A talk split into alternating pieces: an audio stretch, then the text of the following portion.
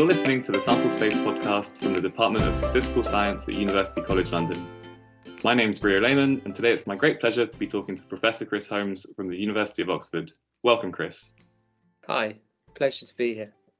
Is so. Um, full disclosure for the listeners: uh, before I joined the department here at the start of the year, Chris was in fact my my boss at Oxford, uh, and actually I still have the pleasure of working with Chris as part of a um, COVID statistical modelling lab that uh, Chris heads up, um, which I'm hoping we'll have the time to talk about later.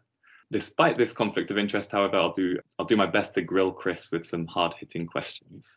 um, the main reason we're here today, though, is to talk about the fantastic seminar that Chris gave to the department uh, about a month ago on Bayesian predictive inference. If you missed it, you can find a recording of the seminar uh, on our YouTube channel. Before we get going on that, though, I want to address an important issue. If you don't know what uh, Chris Holmes uh, looks like and you search for him on, on Wikipedia, you'll be confronted with a, a heavily tattooed gentleman holding uh, an electric guitar and generally looking pretty gnarly. So, so Chris, do you in fact moonlight as the lead guitarist of the heavy metal band Wasp? No, unfortunately not. I think his life might be more exciting. That's a shame. Uh, so you're in fact the professor of biostats uh, at Oxford, and um, you also lead the, the health program at the Alan Turing Institute, and, and well, the list goes on. But um, if you hadn't been a statistician, uh, what would you have been? Yeah, it's a good question. I don't quite know. I mean, outside of academia, um, I'd say either something in the creative industries. That's what I'd like to think I would do. Maybe a maybe in a heavy metal rock band. You'd have to but, come up with a pseudonym so you don't clash with uh, the, the, the other Chris Holmes. exactly.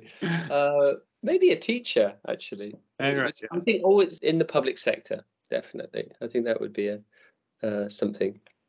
Okay. Sounds good. I mean, um, but you you are in fact a, a, statistician, and and could you tell us a bit about your kind of academic journey to to where you are today?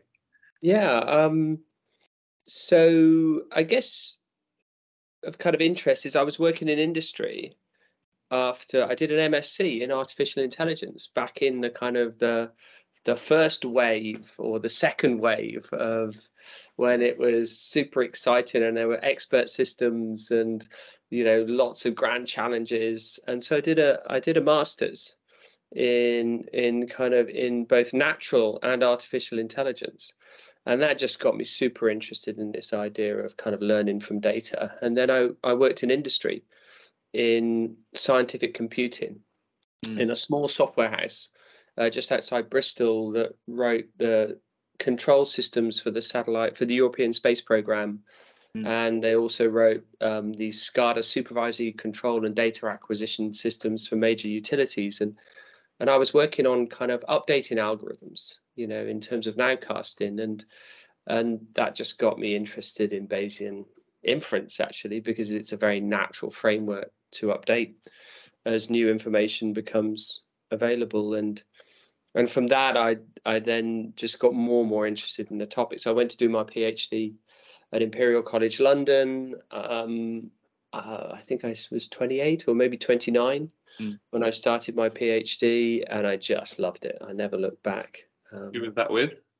Uh, so it was with uh, Bani Mallick, who was my first supervisor, but he left after my, uh, hopefully not due to me, uh, but he left kind of nine months uh, or six or seven months into my my PhD. But I was pretty self sufficient, being a the age I was, and also the fact that I'd been learning, uh, you know, uh, working in industry. So I kind of charted my my course uh, from there. But it was a fantastic environment at that time.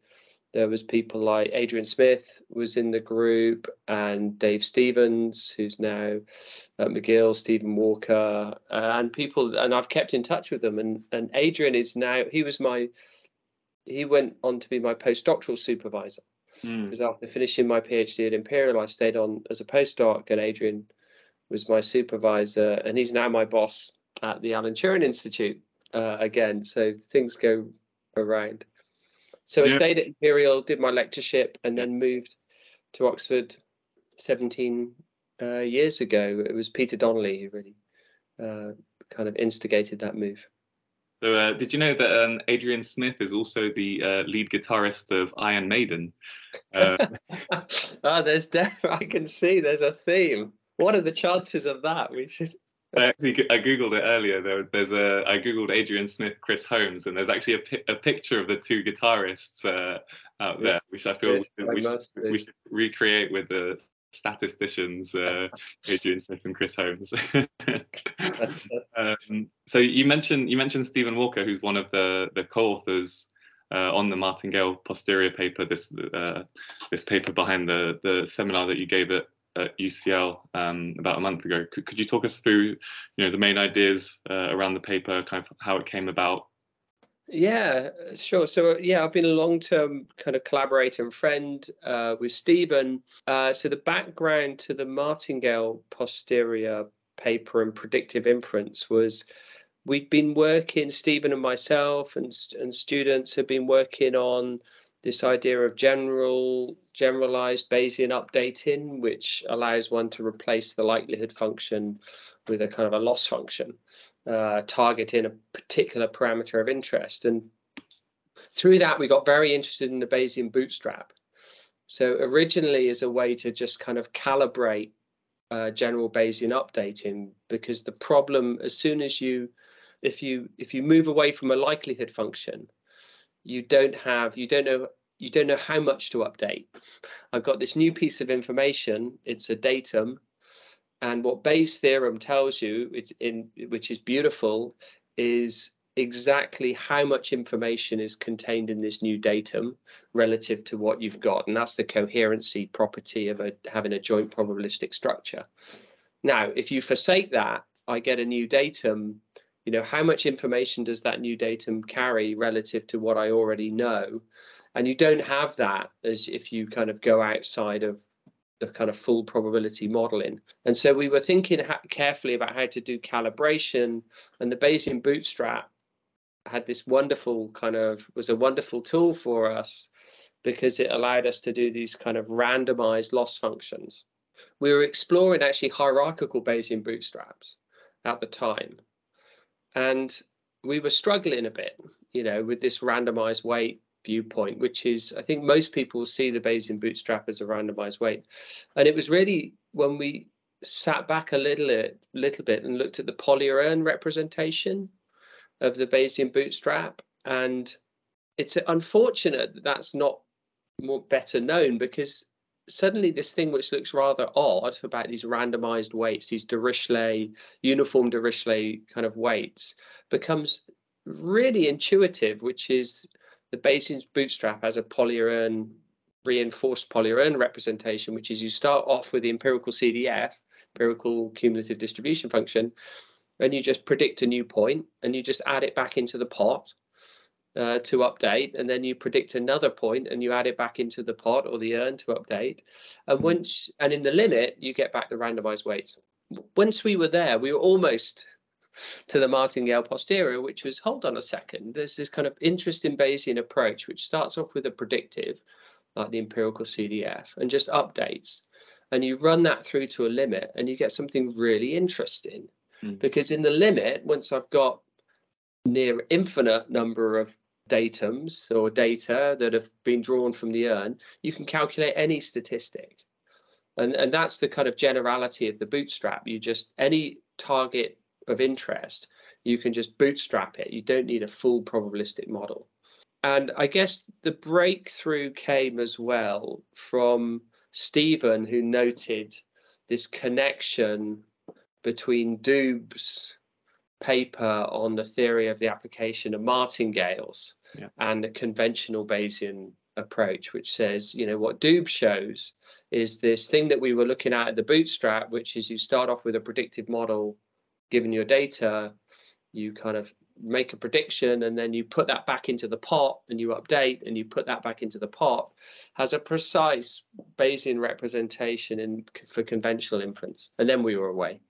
It's a, it's a fascinating background, right? Because it draws it draws from a variety of fundamental papers over the course of like you know the last kind of almost 100 years i guess going back to kind of yeah like you say Doob i think there's some important ideas from Di, Di yeah. uh, in there as well. And so it's, it's interesting how it kind of brings together these different uh, ideas that played kind of independently have played very important roles in kind of Bayesian statistics. And this is a nice way that really kind of brings them together. What, what do you see are the kind of challenges ahead? Are there any kind of you know outstanding problems around the martingale posterior uh, paper that you'd uh, kind of keen to explore a bit further? Yeah, I mean, at the heart of that paper is is this idea that you forsake the kind of the safety of Bayesian inference, which gives you, you know, a lot of inbuilt coherency. So as soon as you go down, if you kind of set out a Bayesian model with a likelihood and a prior, you're really protected at that point because you know that you're going to be coherent. You know that the update is going to be valid and your predictive inferences are internally coherent. When you hmm. step out of that, I mean, again, at the heart of the martingale posterior is well, there's a couple of things which are unusual from Bayesians. First of all, you build your model given all available information at the time of modeling. Yeah. And so that includes the data that you've got, which means you don't start off with a prior and then you're locked into that model forever. Now, of course, you know, Bayesians are quite rightly, and I would argue that, you know, you go through careful model criticism, but the kind of for the martingale posterior predictive inference, you start from the current data point and you just need, need to build a predictive and an update and then keep running that forward. So you keep simulating and then conditioning on the output of the simulation feedback. So it's this recursive feedback into the model what that means is that there's two things. First of all, you need to ensure that if I build, if I adopt a predictive model, that you don't somehow add information artificially as you go forward. And that's the martingale condition, essentially. It says that, you know, you shouldn't be able to kind of create information out of nothing. Um, so that's the martingale condition. So checking that you've got a martingale condition on your predictive is is is important, and that has to be done at the moment on a case by case basis. The second thing is this: how much information is in the update? This problem that I, I I've kind of alluded to that we were tackling right at the beginning, which is if I've got a predictive model and you don't you know you want to kind of go outside of Bayes because that's why you might want to use this approach you know if i give you a new datum how should that adjust your beliefs and so that's a, again a kind of I'd say a, a generic like a, a, generic challenge. So around around how to kind of calibrate the the predict yeah. updates. Yeah, yeah. So exactly. So how much should this new datum that you've simulated from the model, how much should that move you or change your or change your beliefs? Yeah, it's a it's a it's a challenging problem. I know I know lots of people are thinking about that. At least there have been lots of people thinking about that in terms of the generalized Bayesian updating, right? In terms of how mm. I guess it's a similar problem for the for the martingale posterior. I suppose you kind of just touched on it, but there's there's an interesting distinction between kind of statistical inference based on predictive distributions, as in the, the martingale posterior, uh, as opposed to I guess the more kind of traditional approach, which is to to focus on like the data generating process. I suppose uh, I mean you, you kind of already touched on it, but I wonder if if if you see that there's any particular you know like applications or, or fields where you feel like one is more appropriate than the other? I mean, again, the kind of wonderful thing with Bayesian inference is it separates both a strength and a weakness, that it separates out the modeling part from the decision analysis. And so, uh, uh, what that means is that if I'm taking a fully Bayesian approach, I build my probabilistic model. And then, formally, what, what questions you want to ask of that model uh, immaterial. Yeah, any question can be asked of that model, and so you just model, you know, nature's generating process, and off you go. That's great because it means that you can ask multiple questions of of models, and you can ask repeated questions of the models, and you kind of retain coherency uh, because you've got this joint probabilistic structure. However, the the cons against that, or or some of the kind of issues with that which people have highlighted before. People like Vapnik in statistical learning theory says like Bayesians solve a more general problem. You know, if I'm interested in the median, say, of a population, non-Bayesian, you can just target that. I just write down a loss function or an estimator, mm. estimating equation, and I solve the problem that's been tar- that I've been posed with. Whereas the Bayesians have to solve a much more general problem. We need a full generative process, yeah, for the data. And from the outside, you say, well, hold on. what why you you know why are you kind of solving a more general problem all i want to know is what's the what's an estimate of the median uh, say mm. um, now the predictive approach is quite nice because the starting point from the prediction is given everything we know now what's the missing information that you need to answer the question and so again it takes a targeted approach and if you say to me look parts of the data parts of the aspect of the data are not of interest to answering the question. I just have to build a predictive model for the missing information needed, and then you effectively impute the missing information. So it's a much more kind of targeted uh, approach uh, to inference, and that's where I would see it's probably the big contrast, strengths and weaknesses. That's very interesting. Um, I'm going to make a, a segue now. It's it's uh, I think just over two years to the day that the UK uh, uh, went into the first first lockdown, and I know Chris, you've been you've been kind of heavily involved with a number of initiatives supporting the the kind of government's response to COVID through through statistical modelling. And I was wondering if you could, yeah, talk for a couple of minutes about the, the, the I guess the story of your your pandemic from an academic point of view, or not not necessarily academic, but a research point of view it's been busy. I think that's my uh, my uh, kind of number one kind of emotion or uh, looking back. I remember at the start, you know, obviously it was a terrible kind of situation, but I actually thought I'd probably get a lot of reading done because you know things were kind of closing down. But you know, it turned to be far, far away from that. So, so wishful, wishful thinking. Sorry. I yeah, just... it was. It was very wishful uh, thinking. So we got we got involved early on in kind of two major applications through the Turing Institute. One was a project called Decovid,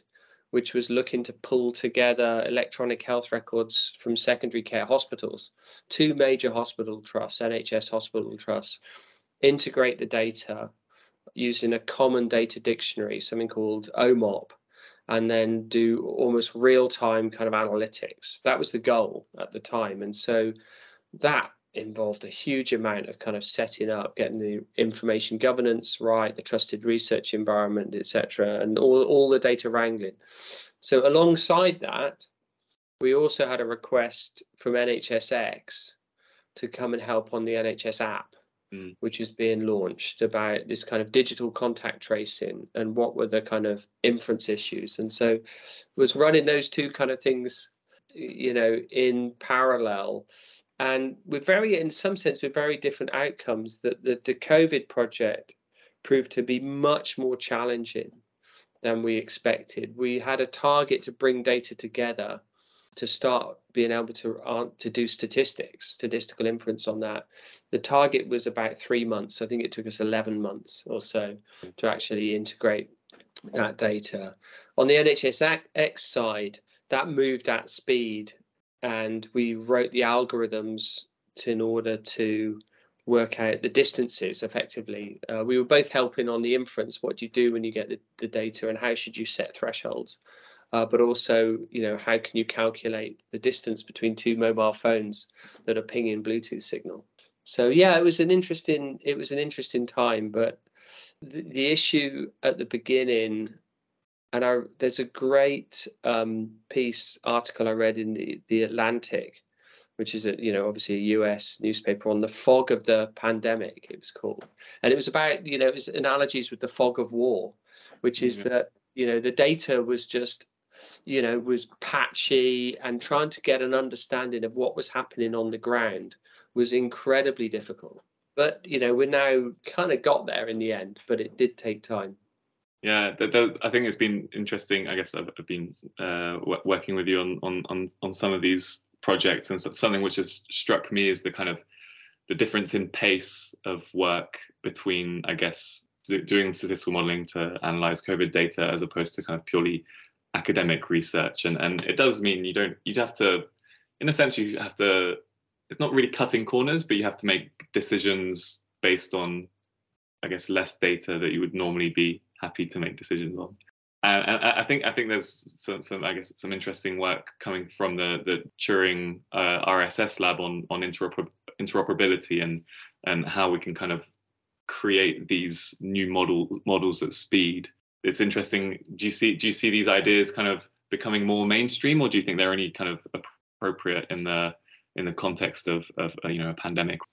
Yeah, thank you. I think you know you're you're absolutely right, and I take my hat off to you know the analysts who are really working at the front line in UK HSA. It was the JBC Joint Biosecurity Centre at the time were having to answer, uh, provide analysis to ministers with like a turnaround of like a day or or two days for really important decisions and uh, and that's incredibly challenging because you've got a deadline and that, that's unusual for academics you know to say normally you know our research just runs the pace that it runs and then once it's you know packaged and we're happy with it and careful and checked we put it out. But but here they were asked a very fast turnaround. Turing in a collaboration with the royal statistical society as you know because you're a member of this is uh, set up a research lab embedded within UK HSA Health Security Agency, as it now is, um, where we were onboarded onto their systems, which was great because we got all the data that they had.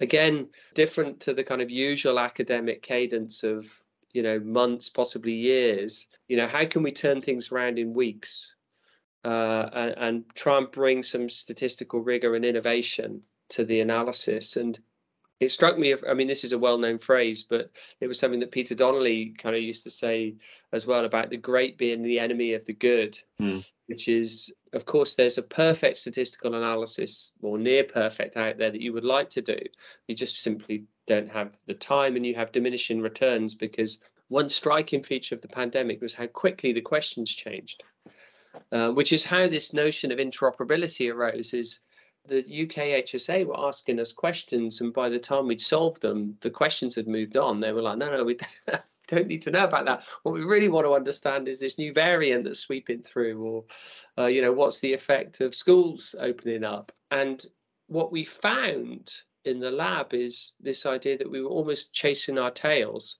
So it gave us a chance to kind of step back a little bit and say, what are the principles here? And the principles are you're asking lots of questions of the same process. There's a single process, the pandemic, and there's lots of statistical questions being asked of that process. And and so that got us thinking about how can we improve interoperability and the kind of recyclability, if that's a word, yeah. of our models.